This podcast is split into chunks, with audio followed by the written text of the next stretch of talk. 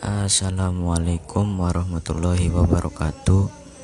Hmm, perkenalkan nama saya Muhammad Arya Damar.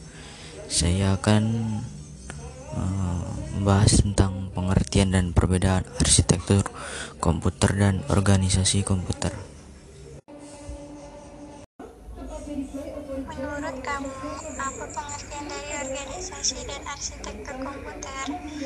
Terus apa perbedaan organisasi dan arsitektur komputer?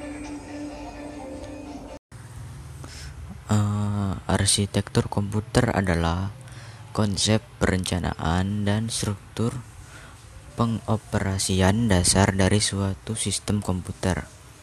Arsitektur komputer ini merupakan rencana cetak biru dan deskripsi fungsional dari kebutuhan bagian perangkat keras yang didesain atau kecepatan proses dan sistem interkoneksinya.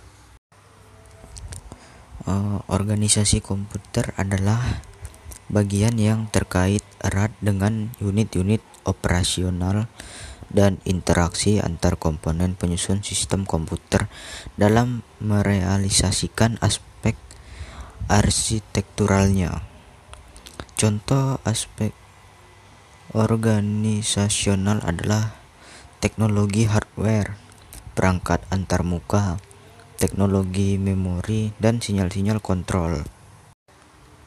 Uh, perbedaan organisasi komputer dan arsitektur komputer uh, organisasi komputer itu bagian yang terkait dengan erat unit-unit operasional contohnya teknologi hardware perangkat antarmuka teknologi memori sistem memori dan sinyal-sinyal kontrol.